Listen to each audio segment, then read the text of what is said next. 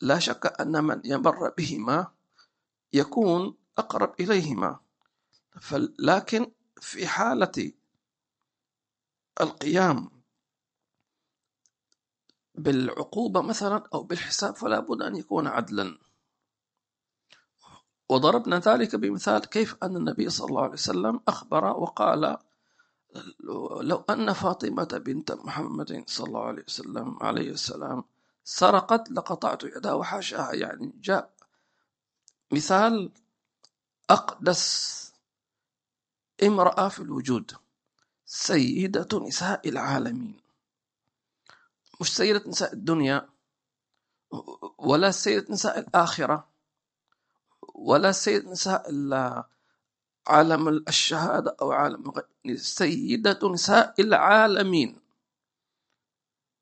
كما أن الله رب العالمين فكل ما يدخل فيه تحت ربوبية الله من العالمين فإن فاطمة سيد نساء هذا العالمين كله. الشاهد أن النبي صلى الله عليه وسلم أتى بهذا النموذج الراقي العظيم وقال لو أن فاطمة بعدين لم يقل فاطمة وسكت بل نسبها إليه بنت محمد صلى الله عليه وسلم. ليعطينا أن الأمر إذا في حق الله فلا أنساب بينهم. صلى الله عليه وعلى آله وسلم. يقول وإذا حركت لخير فتعجله. حركت لخير. يعني هناك محركات التي تحرك فيك جانب العمل الصالح. هذه المحركات قد تكون آية تسمع آية تسمعها أو تقرأها أو موعظة أو نصيحة بذلها إليك إنسان أو موقف حصل لغيرك. تمام؟ شفت إنسان عمل عمل صالح وحصل له خير فحركك هذا الشيء. أو قرأت قصة من قصص الصالحين. ورأيت كيف أن كيف أحوالهم فتحرك عندك الخير.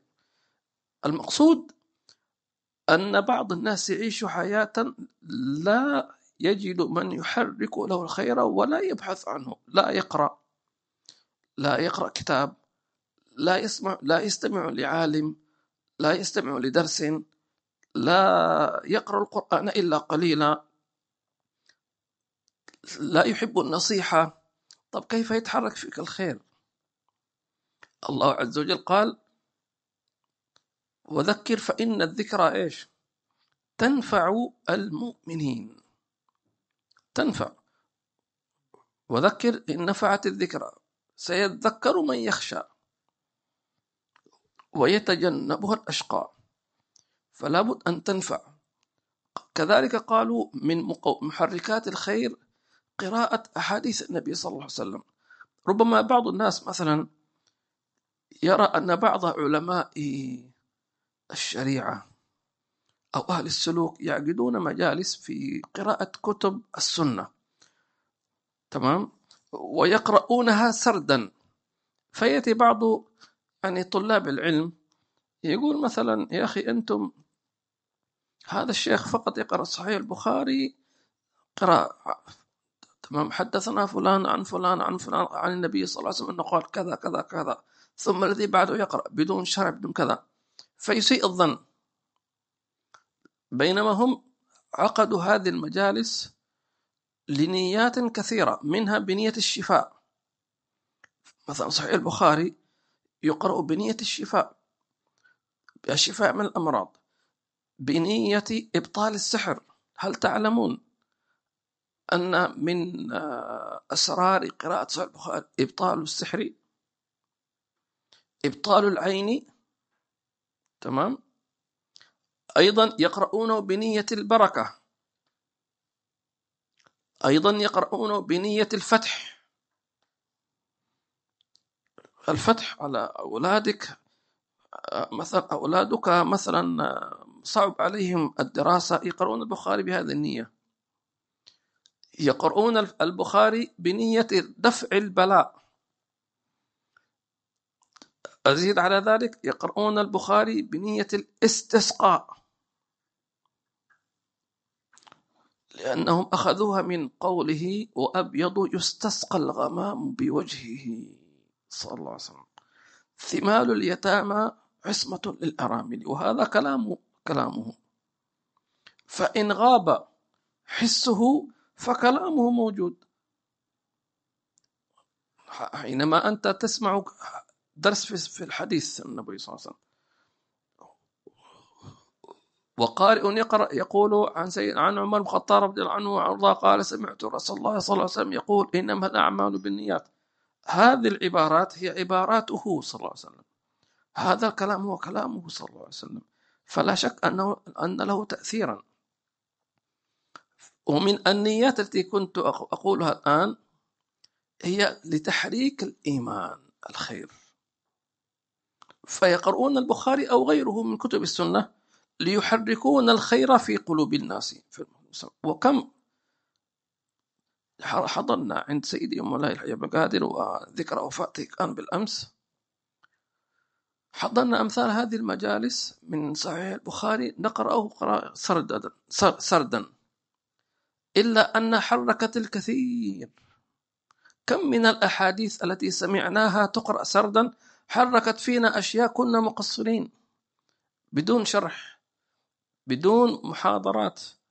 بدون ذكر يعني سند الحديث هذا كذا وهذا ثقة وهذا صدوق وهذا. فهذه الأحاديث حركت كثير. أيضا يقرؤون هذه حديث النبي صلى الله عليه وسلم بنية التوبة. أن يتوب الله عليك. وغير ذلك من النية وإذا حركت لخير فتعجله. قالوا وأعظم محركات الخير هي هي هو القرآن الكريم. فقالوا إذا إذا إذا قرأت آية أو سمعتها تتكلم عن شيء أنت مقصر فيه معناه أن الله يخاطبك. ربما أنت سمعت هذه الآية مرارا وتكرارا. لكن حينما تسمعها ثم يلقى في قلبك أنك أنت المقصود فاعلم أنك مقصود فعلا في تلك الساعة. وقد خاطبك الله عز وجل في ساعتها حينما يلقى في قلبك. وكان بعض الصالحين إذا قرأ ورد من القرآن يقول نوينا أن, أن نقرأ مراد الله فينا اليوم. ما الذي يريد الله منا أنت تقرأ حزبك من القرآن الكريم؟ هكذا كانوا. مش مثلنا اليوم يقرأ هكذا للتبرك. والله أنا قريت اليوم قرأت جزءا جزئين خلاص الحمد لله يلا يلا منتظر الثواب. نحن قلنا ما الحكمة من وضع الثواب لتلاوة القرآن؟ ليشجعك على التلاوة والمقصود أعظم. المقصود أعظم. ليس المقصود أن تأخذ على كل حرف عشر حسنات إنما هذا ما بالتشجيع. لكن المقصود شيء آخر. أفلا يتدبرون القرآن أم على قلوب أقفالها؟ سبحان الله. وإذا حركت لخير فتعجلوا لا تتأخر. هناك حكمة يقولون عمل الآخرة يعجل ولا يؤجل. عمل الآخرة يعجل ولا يؤجل. وعمل الدنيا يؤجل ولا يعجل إلا إذا ارتبط بالآخرة.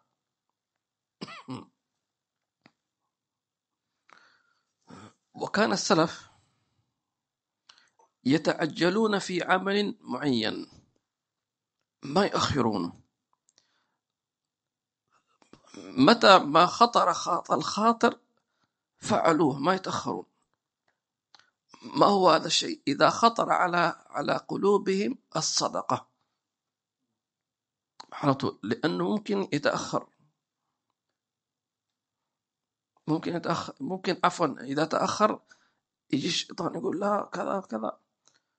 فكان بعض السلف في حضرموت كان في يعني بيت الخلاء يتوضأ فخطر على قلبه أن يتصدق. فنادى وهو في بيت الخلاء يا فلان أخرج أخرج الآن من من من من الصندوق أو من الدولاب تبعي أخرج. فلانية مع أنه الحديث في في البيت الخلاء مكروه. لكن خشي أن يفوته ذلك. سبحان الله. الله وإذا حركت لخير فتعجله. ثم إذا كان هذا العمل لا تستطيع أن تعمله في الحال فانوه قالوا إذا فاتتك الأعمال فلا تفتك النيات. إذا فاتتك الأعمال فلا تفتك النيات. حضرت محاضرة قيمة محركة للقلوب تمام. ثم وجدت توجيهات كثيرة وأنت ربما في, في الواقع لا تستطيع. فنوي إن شاء الله نويت أن, أن أعمل ذلك. قالوا لأنك إذا كنت في مجلس مقبول فكذلك ما تنويه مقبول.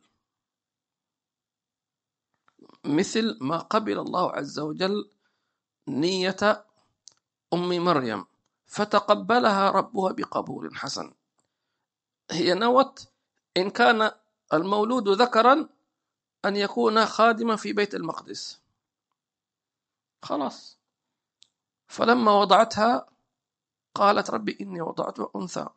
والله أعلم بما وضعته ليس الذكر أنثى وإني سميتها مريم إني فتقبلها ربها بقبول حسن. أنت نويتي لو رزقك الله بذكر أن تجعله خادم البيت المقدس. خلاص نحن قبلناه. وإن كان المولود أنثى والذي ما نويتيه ستحمله هذه مريم.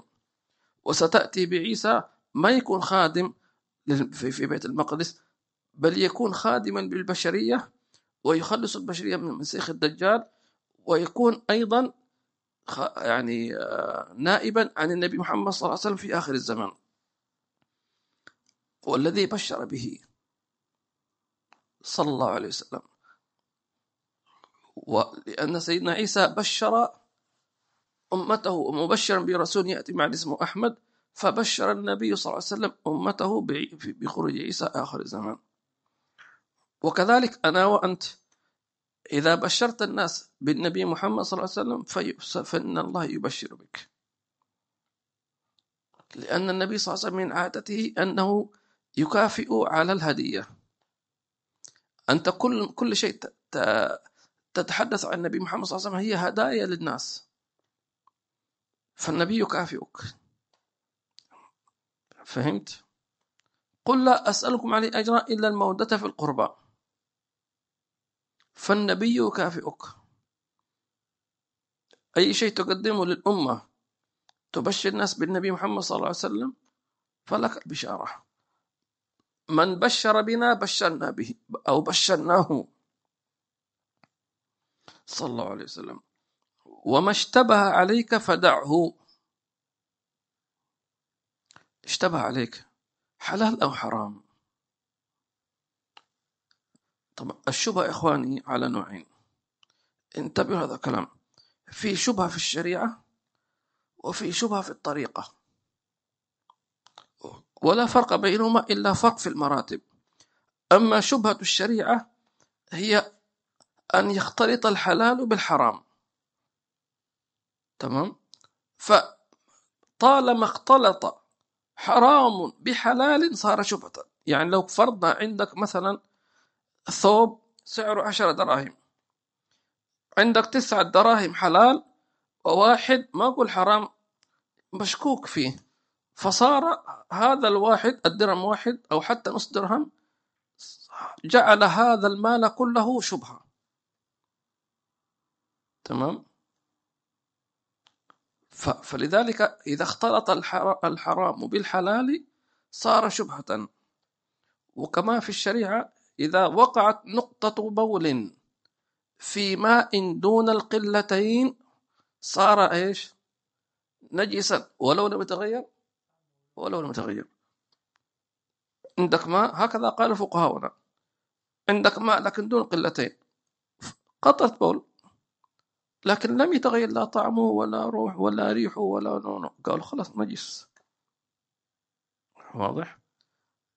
إلا إذا إيش؟ إذا كانت فوق القلتين فلا يحكم بنجاسته. طيب هذه شبهة الشريعة واضح؟ طيب شبه شبهة الطريقة. وهي ما تقول حلال أم حرام؟ هل هذا يحبه الله أم لا يحبه الله؟ فلا تدخل في السلوك إلى الله في شيء يكرهه الله. مع أن المكروه مع أن المكروه ليس بحرام. كما أن الشبهة ليست بحرام. ولكن درجة ما بين الحلال والحرام. شبهة يقول لك عندنا حلال شبهة حرام. تمام؟ عندك مباح أو سنة شبهة حرام. عفوا نعم مكروه حرام. المكروه درجة ما بين المباح أو السنة وما بين الحرام. واضح؟ إذا فالمكروه هي درجة ما قبل الحرام أو ما قبل الحرام سواء أو نعم سواء كان في المعاملات أو في العبادات. إذا أيها السائر إلى الله عز وجل يقول لك وما اشتبه عليك فدعه حلال أو حرام؟ أيحبه الله أو لا يحبه؟ لذلك نجد أن الصحابة كانوا يسألون ما كانوا يسألون عن الحلال والحرام لأنهم تجاوزوا هذه المرحلة. إنما يسألون يا رسول الله ما أحب الأعمال إلى الله؟ شو أحب؟ فهمت؟ دلني على عمل يحبه الله. شوف كيف الأسئلة الدقيقة. أنا دلني على عمل يقربني إلى الجنة. ويباعدني من النار. طيب هل هل يعني الظاهر أن هذا السؤال أي عمل صالح يقربك من الجنة شيء شيء طبيعي صح ولا لا؟ وأي حرام تفعله يقربك من النار. لكن هو لا هو يريد شيء واضح. دلني عمل على عمل يقربني من الجنة ويباعدني من النار. وآخر قال أوصني يا رسول الله. فقال لا لا يزال لسانه رطبا إذا نجد أن السلف كانت أسئلتهم عن الشيء الذي يحبه الله أو يرفع به الدرجات. ثم جاء بعدهم قرون أخرى فنقصت درجتهم فصاروا يسألون عن إيش؟ عن الحلال والحرام. ثم طبعا في هذا الزمن بعض الناس اليوم لا تجد من يسأل الشيء يقول لك هل هذا يحبه الله ولا لا؟ نادر إلا من ارتبط بالمشايخ. نكون واضحين من, من ارتبط بطريق السلوك هذا هو الذي يبحث عن الشيء الذي يحبه الله ولا يحبه. فهمت؟ لكن الناس اليوم يسأل يقول لك هذا حرام ولا حلال؟ فقط. طيب ما ما تسأل هل هذا الشيء يحبه الله ولا ما يحبه الله؟ لأنه في شيء حلال لكن ما يحبه مكروه. أشياء كثيرة. هي مكروهة مكروهة عند الله ولكن ليست بحرام. عندنا في الشريعة في الفقه أصول الفقه باب كامل يسمى باب المكروهات. ويعرفون علماء الأصول هو ما يثاب على تركه ولا يعاقب على إيش؟ على فعله. مثال ذلك النوم بعد صلاة الفجر مباشرة. مكروه. طب ليش مكروه؟ هل لا ما يبغانا ننام نريح شوي؟ مع إنه النوم بعد الفجر يكون لذيذ. جميل. نقول لا. إنما لا لا يريد ان يفوتك الرزق. تمام؟ الرزق. قال شيخ ابو بكر مشون رحمه الله ونفعنا به. قال الجلوس بعد الفجر الإشراق هو آه، جلسة تلقي الأرزاق. عقلك وقلبك وروحك هذه كلها أرزاق. لذلك قالوا أن الذي ينام بعد الفجر مباشرة ويكون دائما يغلب عليه ذلك يصاب بشيء نقص بعقله. يكون يعني فهمه ثقيل ما يفهم إلا بعد جهد. يقول أنا ما فهمت. ممكن تعيد. ما فهمت ما فهمت ما فهمت. هذا سبب فقال حي بكر مشهور رحمه الله تعالى قال أن من تعود على أن يبقى بعد الفجر إلى الإشراق يصاب بالذكاء وسرعة البديهة وسرعة الفهم ويأتيه الفتح. وعكسه الذي ينام. وخلي النوم ينفعك. تبغى تريح ريح. لكن لا تقول والله أنا ليش غبي بعدين تتهم أجدادي يقول والله شكله أجدادي كانوا أغبياء زيي. نقول لا.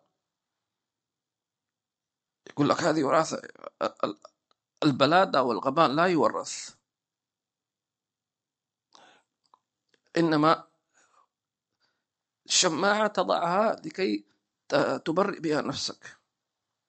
وكثيرون هكذا. كل ما حصل نفسه كذا والله يقول هذه وراثة. إيش وراثة؟ هل, هل الكسل يتوارث؟ هذه صفات كل إنسان.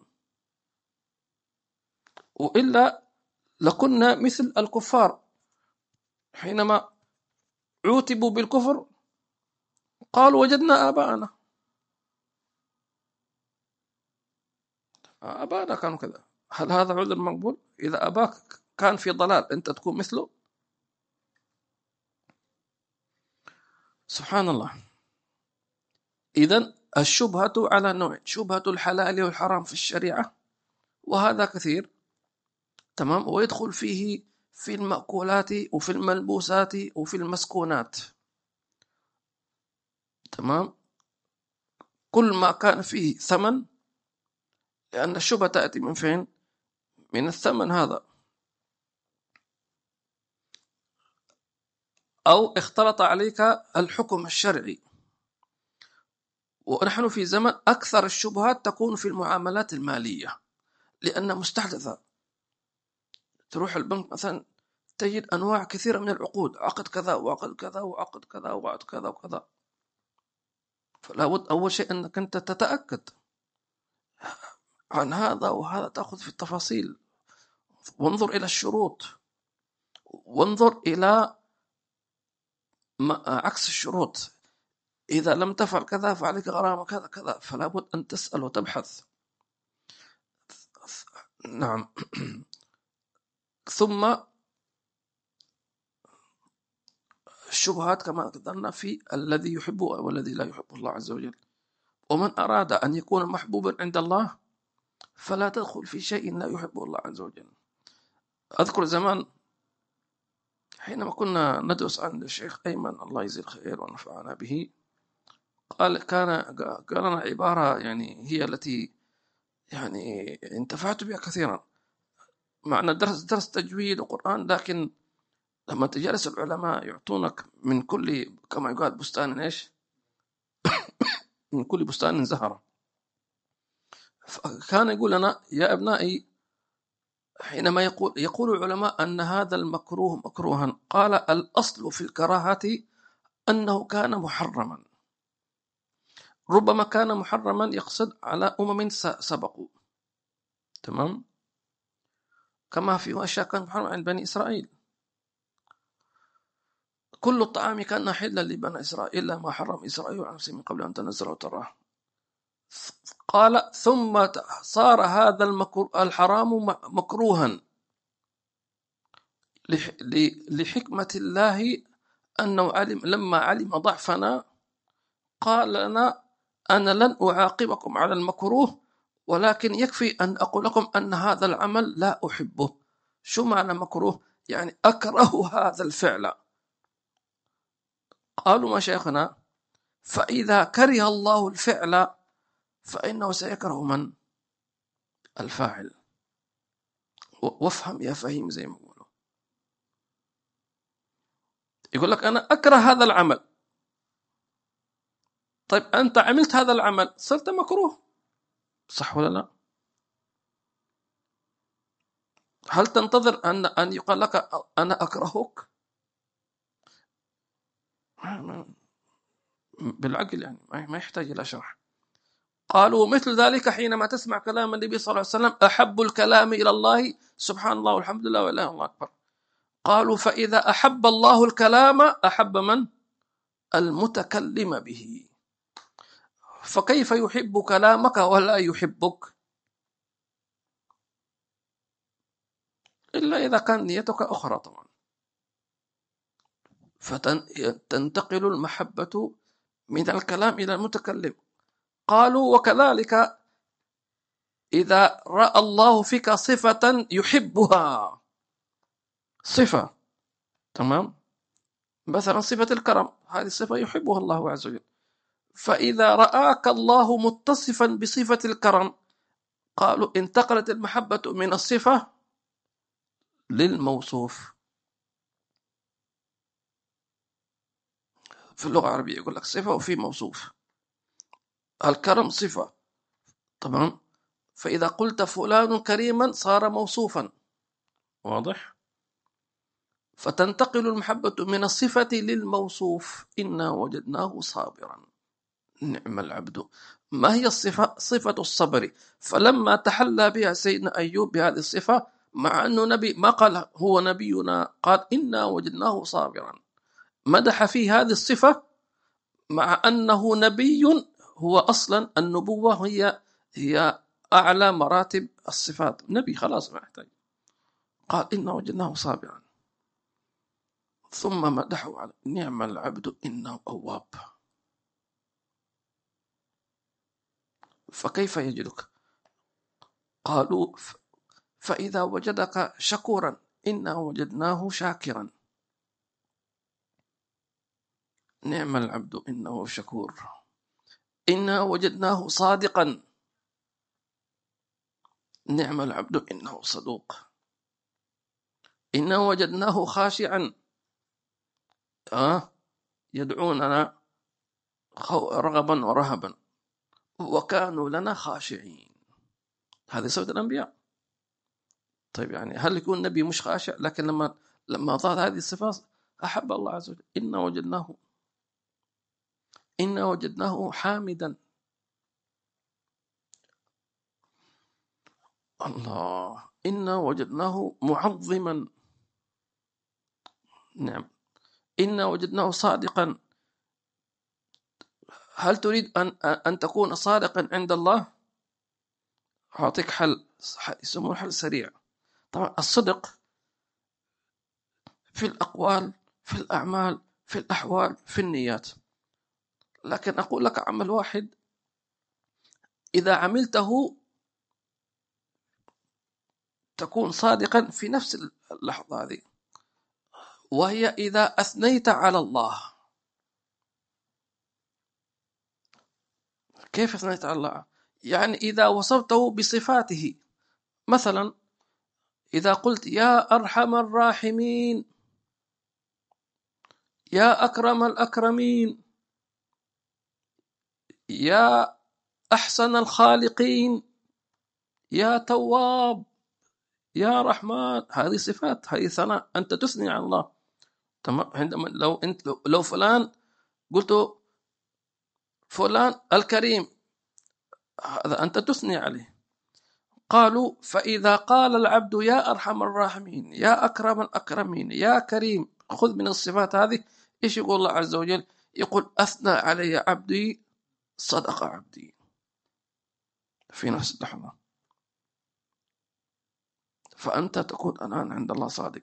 صدقت. أنا أكرم الأكرمين صدق عبدي. ولذلك كل يوم تقرأ الفاتحة الله يصدقك. فالنبي صلى الله عليه وسلم أخبرنا أن العبد إذا إذا إذا قرأ الفاتحة تمام؟ في الصلاة أو حتى خارج الصلاة إذا قال العبد الحمد لله رب العالمين إيش يقول الله عز وجل؟ حمدني عبدي. إيش هذا؟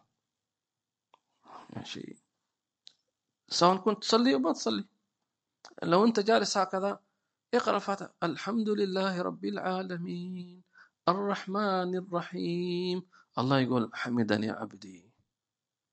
فإذا قال الرحمن الرحيم. الله يقول إيش? أثنى علي عبدي. صدق. أنا الرحمن الرحيم. يعني يثني عليك ويصدقك. شو هذا كلام مالك يوم الدين يقول مجدني عبدي. صدق عبدي. أنا مالك يوم الدين. إياك نعبد وإياك نستعين. يقول هذا بيني وبين عبدي ولعبدي ما سأل تفضل. اهدنا الصراط المستقيم. يا رب. إذا وما اشتبه عليك فدعو. فإن شاء الله نجتهد أن نترقى في الشبهات أن, أن لا نعمل شيئا يكرهه الله. قدر المستطاع. طيب واحد يقول طيب ما هي الأشياء التي يكرهها الله؟ أعطيك أيضا جواب سريع. كل ما كان عكس السنة مكروه. انتهينا. مثلا السنة أن تأكل باليمين تمام؟ إذا أكلت باليسار مكروه. السنة أن أن أن أن تبتسم في وجه أخيك. إذا لم تبتسم فهذا فعل مكروه. أن تبدأ بالسلام. كل ما جاء عن النبي صلى الله عليه وسلم من السنن القولية. أو الفعلية أو الاعتقادية عكسها مكروه. وقس على ذلك بقية الأشياء كلها. ولذلك من أجل هذا أن نعمل بأن نقرأ حديث النبي صلى الله عليه وسلم لنعلم ما هي السنن ما الذي يحبه النبي صلى الله عليه وسلم. أنت لا تنتظر أن يقول آه هذا الشيء يحبه الله ورسوله. خلاص. ما الشيء الذي يحبه الله؟ هو كل ما جاء النبي محمد صلى الله عليه وسلم. يقينا. قل إن كنتم تحبون الله فاتبعوني. يحبون خلاص. كل سنة تعملها محبوبة عند الله لك محبة. لا تستهين بأي شيء. لا هذه السنة بعض الناس مشكلة. حتى طلبة العلم يقول لك هذه السنة عادي يعني يثاب على فعلها ولا يعاقب تركها طيب شو فائدة العلم هذا؟ ما فائدة أن أن تتعلم السنة ثم تتركها. كنت أزور بعض المساجد ف... آه، في بعض البلاد آه، لا في نعم. فمثلا آه، أعتقد أن صليت في مسجد لم يقرأ سورة من القرآن. قرأ الفاتحة ولا الضالين آمين الله أكبر. عجيب. يمكن نسي شيء. بعد الصلاة السلام عليكم السلام جزاك الله خير ما شاء الله. يعني آه لعلك نسيت الفاتحة آه السورة بعد قال ما نسيتها. عجيب. فقلت له خير في شيء. قال هي سنة. عجيب. يعني سنة تترك ولا تفعل؟ المفروض إذا هي سنة تحافظ عليها مش تتركها. قال لا عشان الناس يعرفوا أنها مش واجبة. قلت أنت أنت مش مشرع أنت تعلم الناس. لما تكون أنت رسول الله قول للناس أنا تركت سورة سورة من القرآن لتعلموا أنها سنة. إيش أنت رسول الله؟ شوف هذا هذا موجود في في المساجد. هذا كيف يفكر. يا ابن الحلال السنة إنما لتعمل بها لتحافظ عليها. مش تتركها تقول هذه سنة عادي اتركوها. في ناس هكذا تفكيرهم. إذا إذا أردت أن تعمل شيء يحب الله فاتبع النبي صلى الله عليه وسلم وانتهى الكلام. وإذا خالفت النبي حتى في عكس السنة فأنت مكروه. انتهى الكلام. تأتي بعكس سنة النبي الصلاة بالسواك سنة. صلاة بدون سواك مكروه. وقس على ذلك. قس على ذلك صلاة الضحى سنة. تركها مكروه. التسمية قبل الأكل سنة. تركها مكروه. خلاص. لبست ثوبك ابتدأت باليسار مكروه. شو العمل؟ قال انزعه والبسه مرة ثانية. حتى تتبع المكروه بالمحبوب كما تتبع السيئة بالحسن تمحوها لا تقول خلاص نسيت لا ارجع. امحوها دخلت المسجد برجلك اليسرى نسي نسيانا ما خلاص دخلت مرة ثانية نقول أخرج وأدخل مرة ثانية بالرجل اليمنى لا تخلي شيء في صحيفتك ضد عكس سنة النبي صلى الله عليه وسلم. المشكلة أن الواحد يموت وفي صحيفتي أشياء كثيرة فعلها كلها عكس السنة النبوية ويقول شفاعة يا رسول الله. شفاعة إيش؟ النبي صلى الله عليه وسلم قال لذلك الصحابي أعني على ذلك بكثرة السجود. خلي عندك شيء يخليني أشفع لك. مش أنت تترك السنة وقول آه نريد الشفاعة. أعني خلي عندي بيني وبينك صلة. زي ما يقولوا حبل خيط شيء يكون سواء نشفع لك. أما أنت لا هذا ولا هذا ولا هذا كيف أشفع لك؟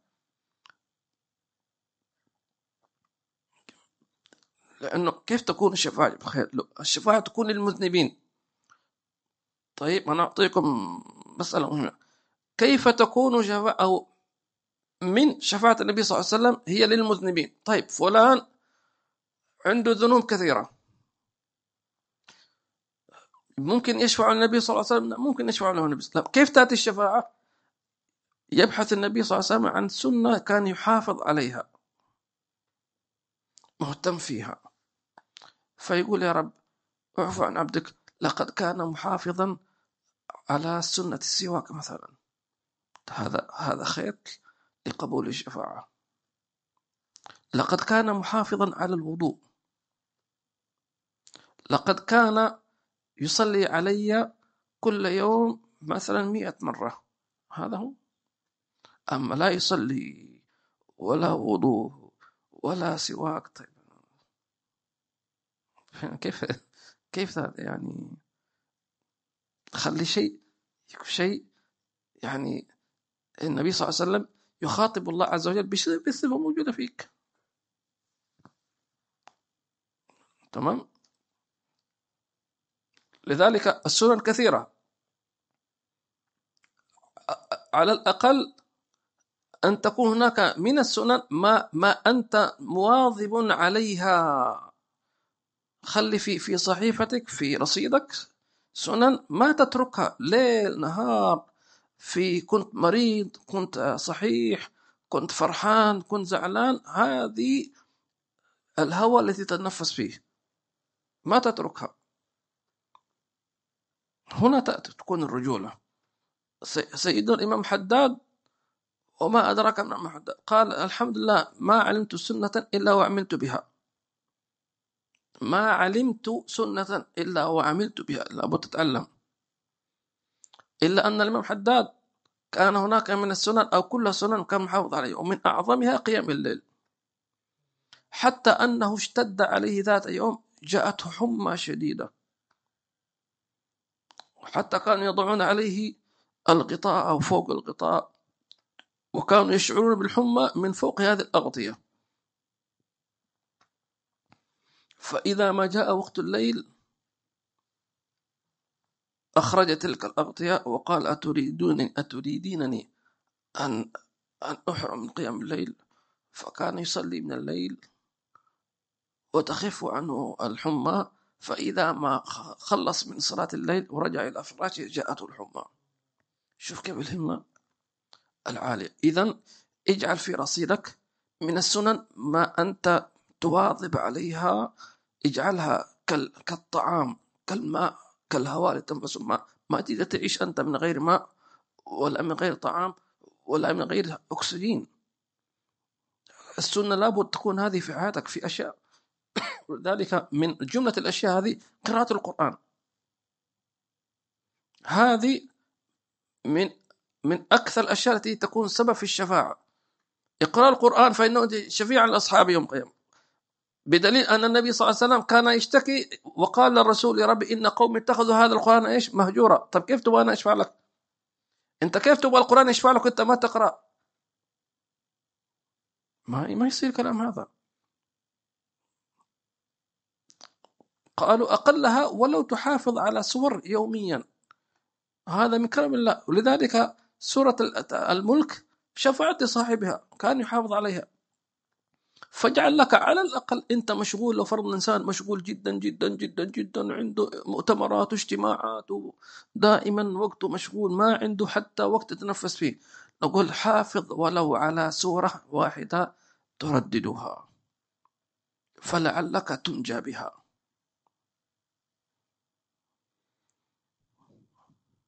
تمام.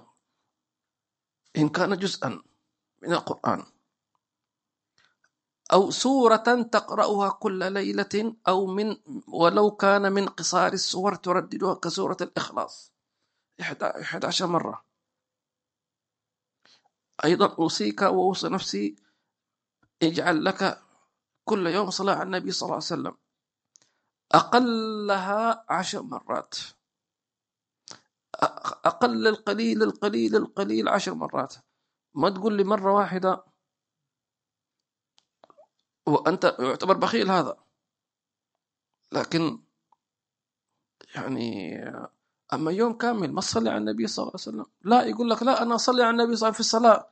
نقول هذه فرض أصلا عليك. النبي الله عز وجل يريد منك صلاة أنت تنشئها مش تكون فرض عليك. يعني لو لم تصلي لما صليت على النبي صلى الله عليه وسلم.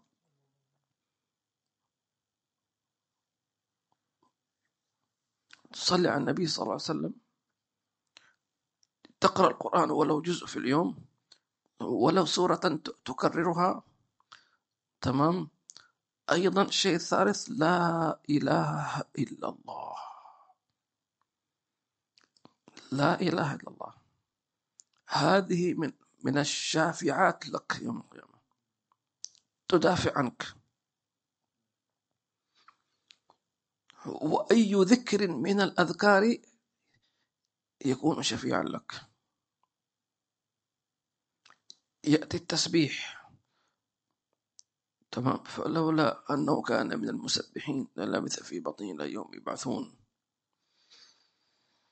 الله. قال والتزم الرحمة للمذنبين. هذا عندنا في النسخة هذه. إيش عندك مكتوب؟ لمين؟ للمؤمنين. طيب كله بمعنى واحد. قال سبحانه وتعالى واخفض جناحك لمن اتبعك من المؤمنين. آه، مطلوب من من المسلم أن يتعامل مع إخوانه بالرحمة. تمام؟ قال سبحانه وتعالى للنبي صلى الله عليه وسلم واخفض جناحك. شو هذا للنبي صلى الله عليه وسلم؟ وهل النبي صلى الله عليه وسلم كان غير ذلك؟ ولكن لنا. خطاب لنا. واخفض جناحك لمن اتبعك من المؤمنين. وقال سبحانه وتعالى أذلة على المؤمنين. أعزة على إيش؟ على الكافرين. وقال رحماء بينهم. إذا فمطلوب من المؤمن أن يتعامل مع إخوانه المؤمنين بالرحمة. الرحمة أعلى من الاحترام. يقول أنا أحترمك. أنت إنسان لك احترامك عندي. ما يكفي. تمام؟ جزاك الله خير. تحترمني أنا بس هذا يكفي. هذا الاحترام يكون لأي إنسان وهذا مطلوب حتى لو كان غير مسلم. تحترم رأيه وتحترم فكره. هذا شيء عقلاني. لكن الرحمة هي فعل. كيف تعامل هذا من الرحمة قالوا كيف مظاهر الرحمة هذه؟ مظاهر الرحمة البشاشة حينما تراه. الترحيب به. مخاطبته باللين. تمام؟ مثلا إنسان جاء أهلا شو اللي جابك؟ أهلا وسهلا ومرحبا. شرفتنا والرحب هذه رحمة هذيك لا. تمام؟ تقديم المساعدة الرفق به عدم القسوة عليه. ولذلك أولى من من تعامل بالرحمة هما والداك. قال سبحانه وتعالى واخفض لهما جناح الذل من الرحمة. وهذا لا يكفي. وقل رب ارحمهما. عاملهما بالرحمة حتى يقال عبد والديه. فهمت كيف؟ حتى الذي ما يعرفك يقول هذا أنت عبد عندهم؟ يقول نعم هذا أبوي هذا سيدي وتاج راسي. وهذه أمي هذه أنا عبد عند أبي وأمي. وإلا شو معنى؟ واخفض لهما جناح الذل. تذلل لوالديك حتى يقال عنك أنك عبد لهما.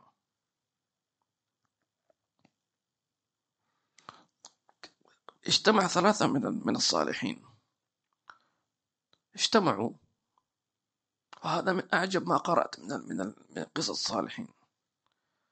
والصالحون إذا اجتمعوا يجتمعون على ذكر الله ويتفرقون على ذكر الله. فاجتمع ثلاثة من الصالحين فقال كل واحد منهم ليخبرنا عن أغرب شيء حصل في حياته. شيء غريب. فكل واحد تكلم. قال الثالث قال أما أغرب شيء في حياتي والذي لا أنساه ويؤلمني جدا. قال ما قالوا ماذا؟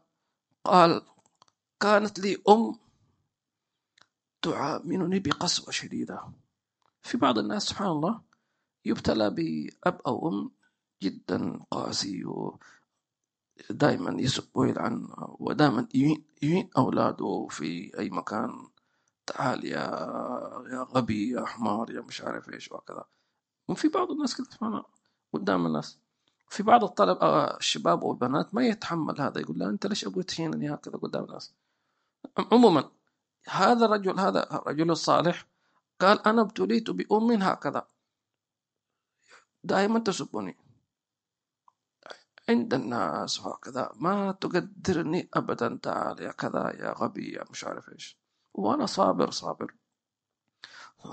وليس هكذا. إذا رأتني ترميني بالحجارة. يعني كيف واحد ممكن يتعامل مع أم إذا شافت ابنها تسبه؟ تلعنه تصفه بصفات الغبي مش عارف إيش سواء كان لوحده أو قدام الناس. وترميه بالحجارة. وهو صابر لا يرد عليها. ولا يتأفف ولا يكشر ولا يزعل ويبتسم لأمه. قال صبرت عليها حتى جاء هذا الموقف. ما هو هذا الموقف؟ قال كان عندنا مزرعة يعني هو عنده مزرعة يعمل فيها لأمه. فذات يوم قال فصعدت على الشجرة لأجني ثمارها. تسلقت الشجرة لألتقط الثمار.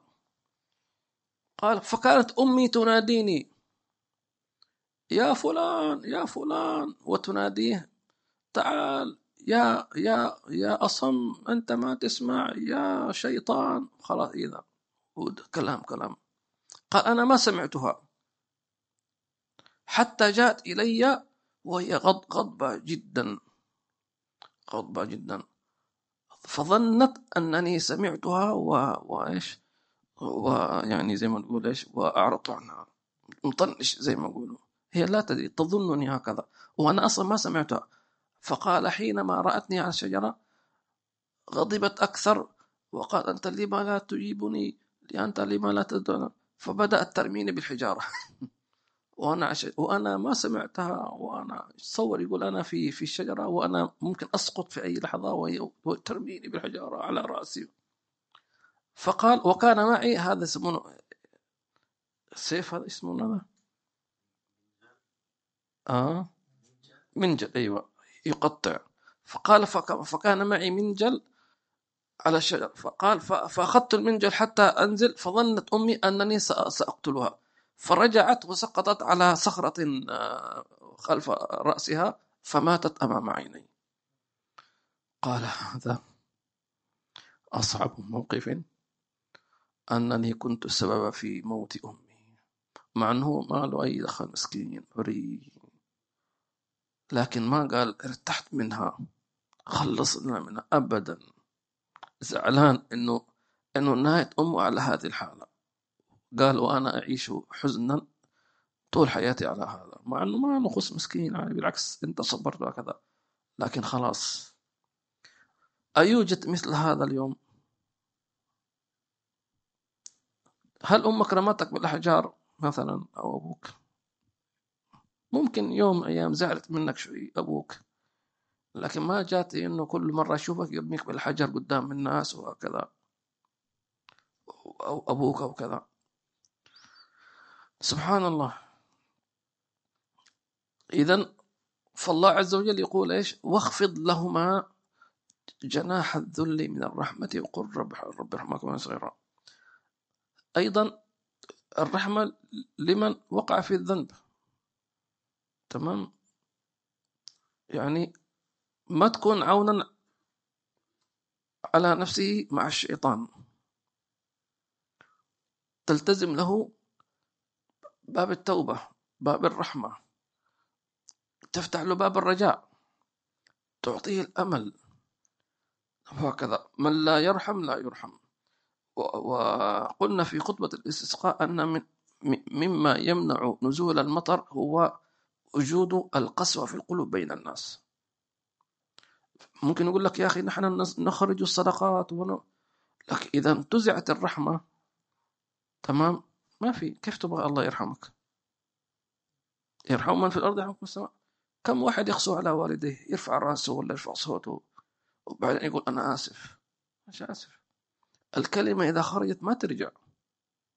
أنت إذا صرخت في وجه أبيك وأمك خلاص. والله سامح أبوي أنا نفسي غلبتني. لابد واحد يكون يتعامل مراقب الله عز وجل خاصة إذا إذا أنت تتعامل مع أشخاص أوصاك الله بهما. قال العلماء إذا وصاك الله بشيء فاعلم أن الله سيسألك عنهما. يقول لك أنا وصيتك ماذا عملت بالوصية وصاك الله بالوالدين وصاك الله بالأولاد وصاك الله بالنساء الصوت بالنساء خيرا. وصاك الله بالأم وصاك الله بالجار. أوصاني لا زال يوصيني بالجار. سيسألك الله يسامحنا إن شاء الله تعالى. نقف عند هذا.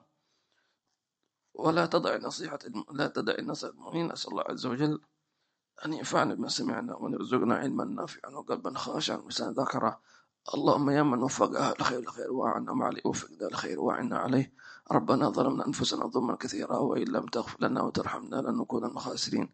اللهم اغفر لنا ولآبائنا وأمهاتنا ومشايخنا وأزواجنا وأحبابنا المسلمين. برحمتك يا أرحم الراحمين. وصلى الله تعالى وسلم على سيدنا محمد النبي وعلى آله وصحبه وسلم. بسير أسال الفاتحة وإلى حضرة النبي. اللهم صل وسلم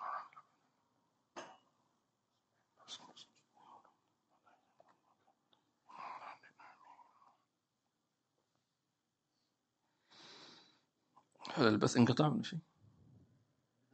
فعلا نعم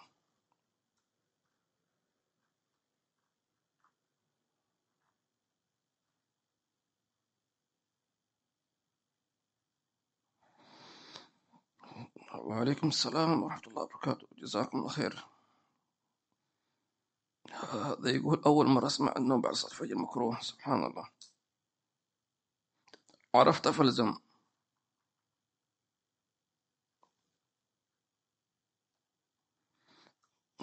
محمد وعليكم السلام ورحمة الله وبركاته. جزاك الله خير يا محمد.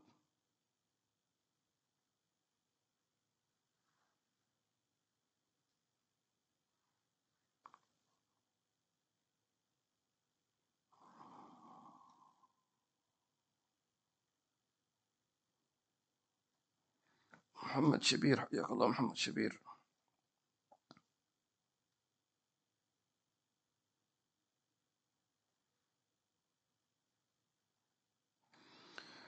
هذا سؤال جميل. يقول أو تقول أم سالم عليكم ما الأحب إلى الله قيام الليل أم جلوس الإشراق؟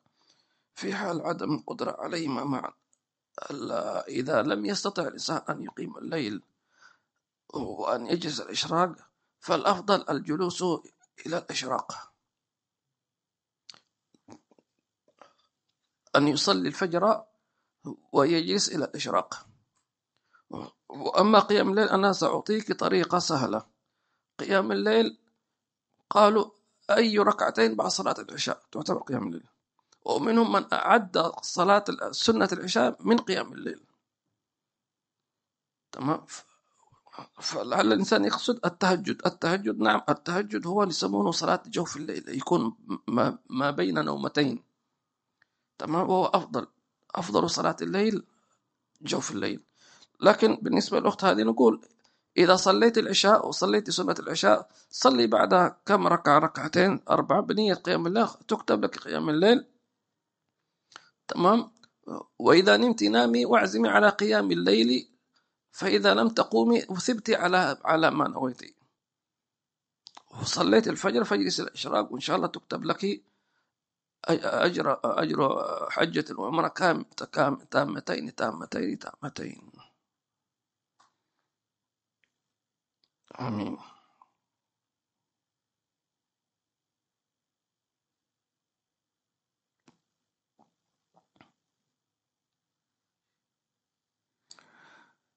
عمر أبو بكر حياك الله يقول أنا أتابعك من زمان وأحبك في الله أحبك الله محبة أجل وجزاك الله خير. بارك الله فيك ونتشرف بمتابعتك. لنا الله يبارك فيك. إن شاء الله تعالى الله يجزيك خير. الأخ طارق وعليكم السلام. قاعد يقول في أي مسجد نحصل الشيخ الحين لا يوجد مسجد وإنما أونلاين يعني ولكن الفقير أخطب الجمعة. يعني الجمعة أخطبها وجمعة لا أخطبها. الجمعة القادمة ليست هناك خطبة التي بعدها إن شاء الله تعالى في مسجد أبي بن كعب في دبي منطقة السطوة. موجود في في جوجل ماب تجد إن شاء الله. جزاك الله خير يا أخت أم محمد أخت شذا.